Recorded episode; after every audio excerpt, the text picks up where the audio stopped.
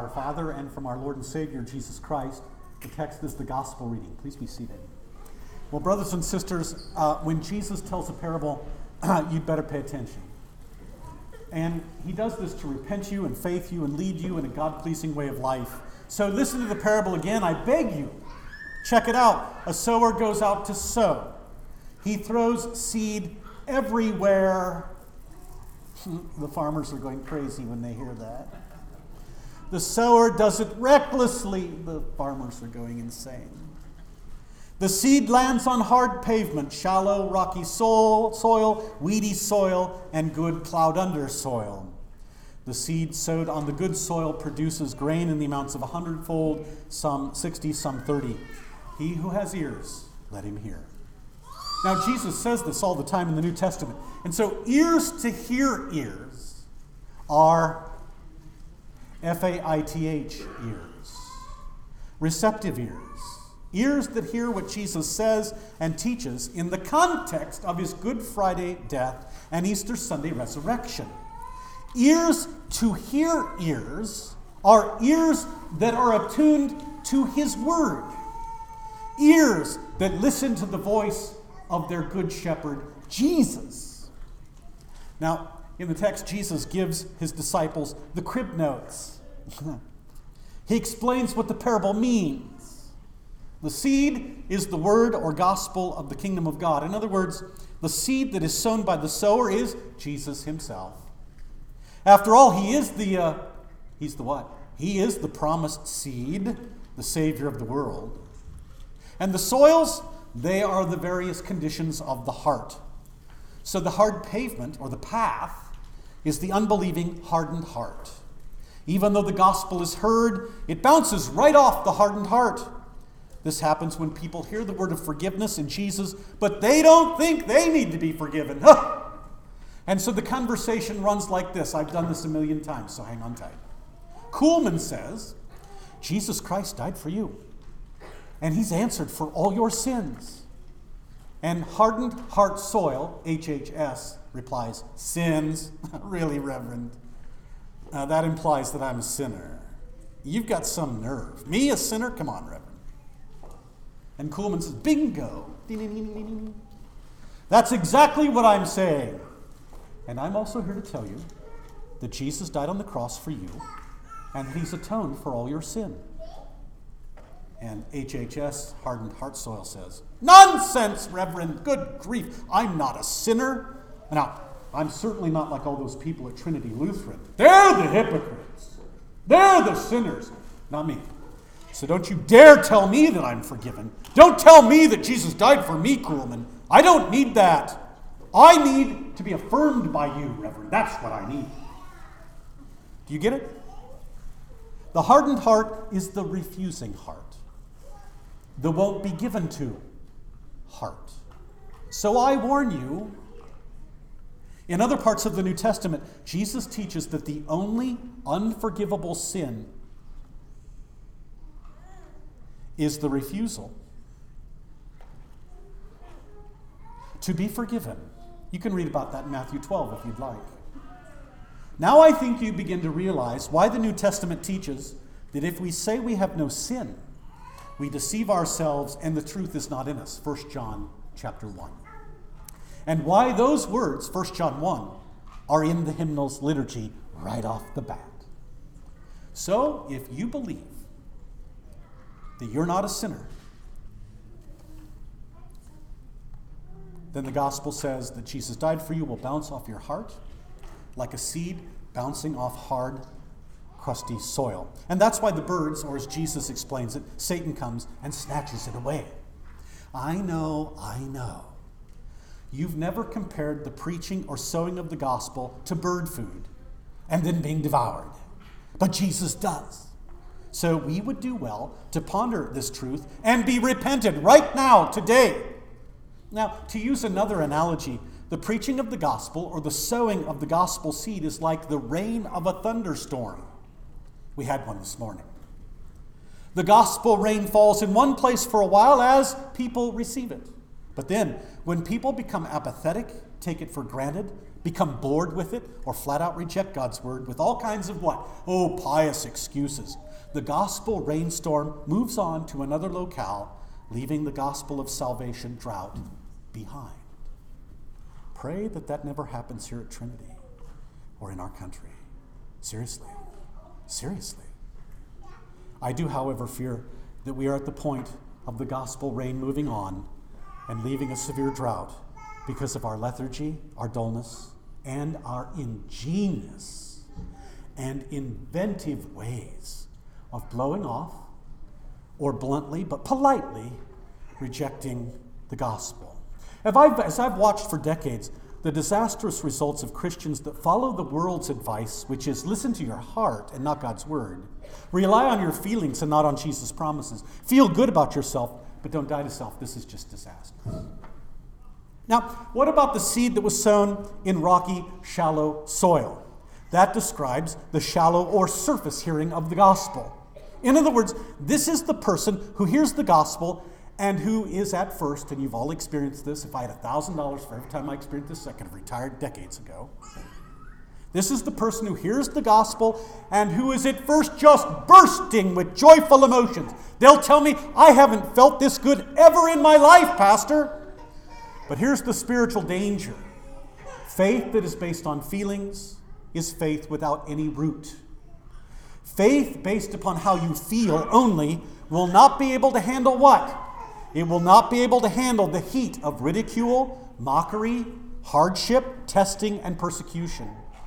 So I'm here to tell you and warn you that if you use your heart only as the yardstick to measure the presence of God or the working of the Holy Spirit in your life, do you know what's going to happen to your faith? It's going to evaporate. Faith comes not by how you feel, it comes by hearing and the hearing of Christ's word. Romans chapter 10. Brothers and sisters, faith based on feelings will not be able to, survive the times of testing and the hardships of persecution.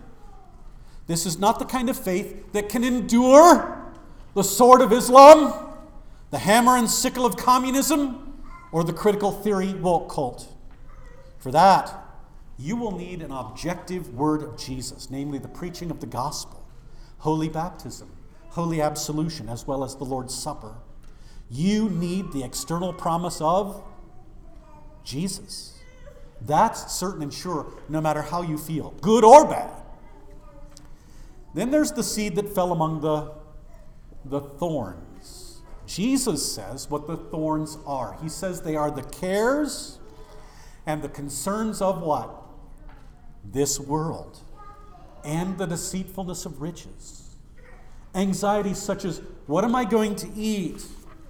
What am I going to wear? Just ask the young kids, junior high and high school. They're really concerned about what they're going to wear.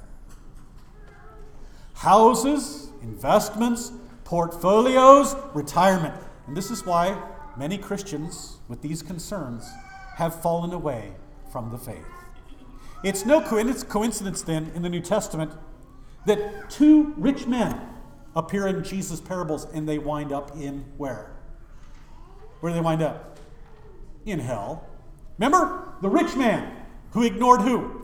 Lazarus is begging at his gate in Luke 16. You remember that?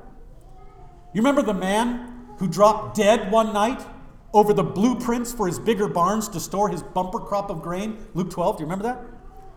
St. Paul warned that some people pursuing riches and gains have forfeited their own souls. 1 Timothy chapter 6. How weedy is your soil? I want you to ask yourself what prevents me from regularly hearing God's word preached and taught? What hinders me from habitually eating and drinking Christ's body and blood? And why in the world doesn't that concern me in the least?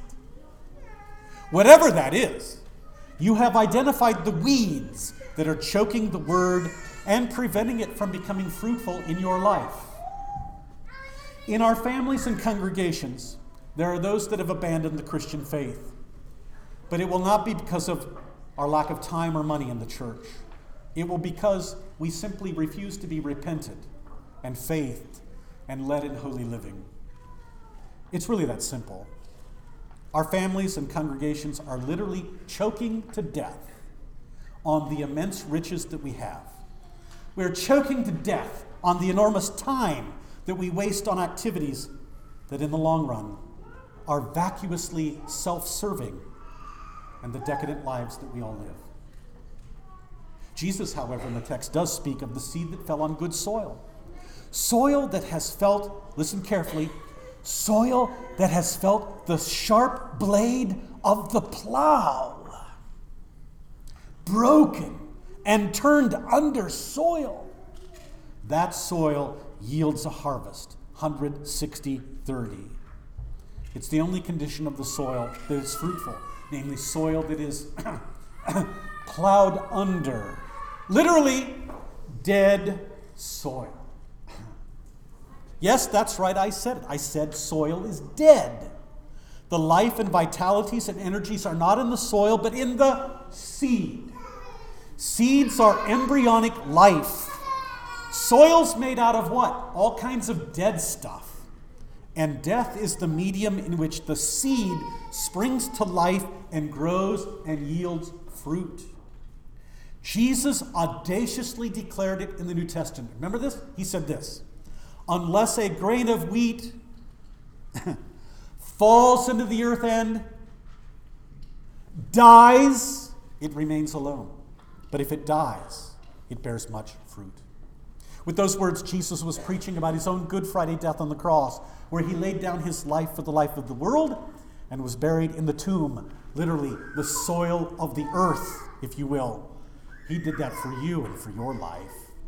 So, if you're picking up what Jesus preaches today in Matthew's gospel, the only soil in which the seed of the gospel, that is Jesus, is productive is what? Dead soil. Plowed under soil, broken down soil, soil that says, I no longer live, but Christ lives in me. Galatians 2. Christ Jesus first has to plow us under. In other words, he breaks our hearts so that they will trust only in him.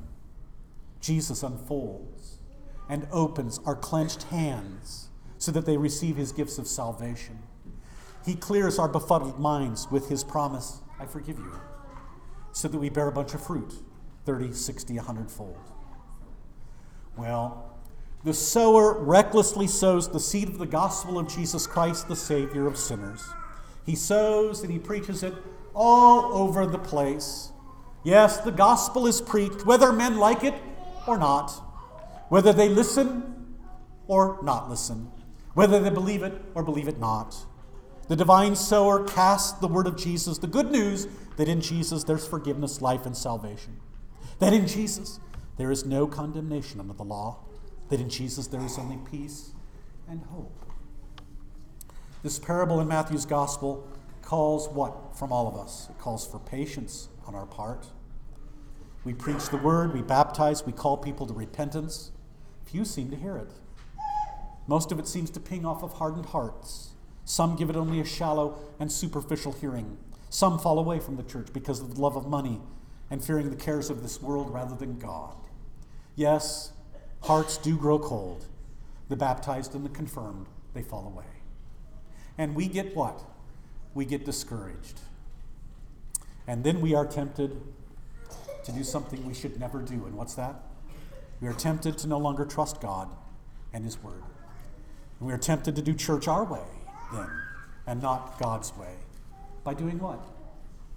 By compromising God's truth and giving into a wicked culture and giving in to sinful, wicked desires. So, what do we need to do? We need to pray for the return of the wayward and the erring, that God would bring them back before it's hellaciously too late. We must pray that God will repent, faith, and lead us as well as them back to hearing His word that God will run the plow of the law right through our hearts and theirs.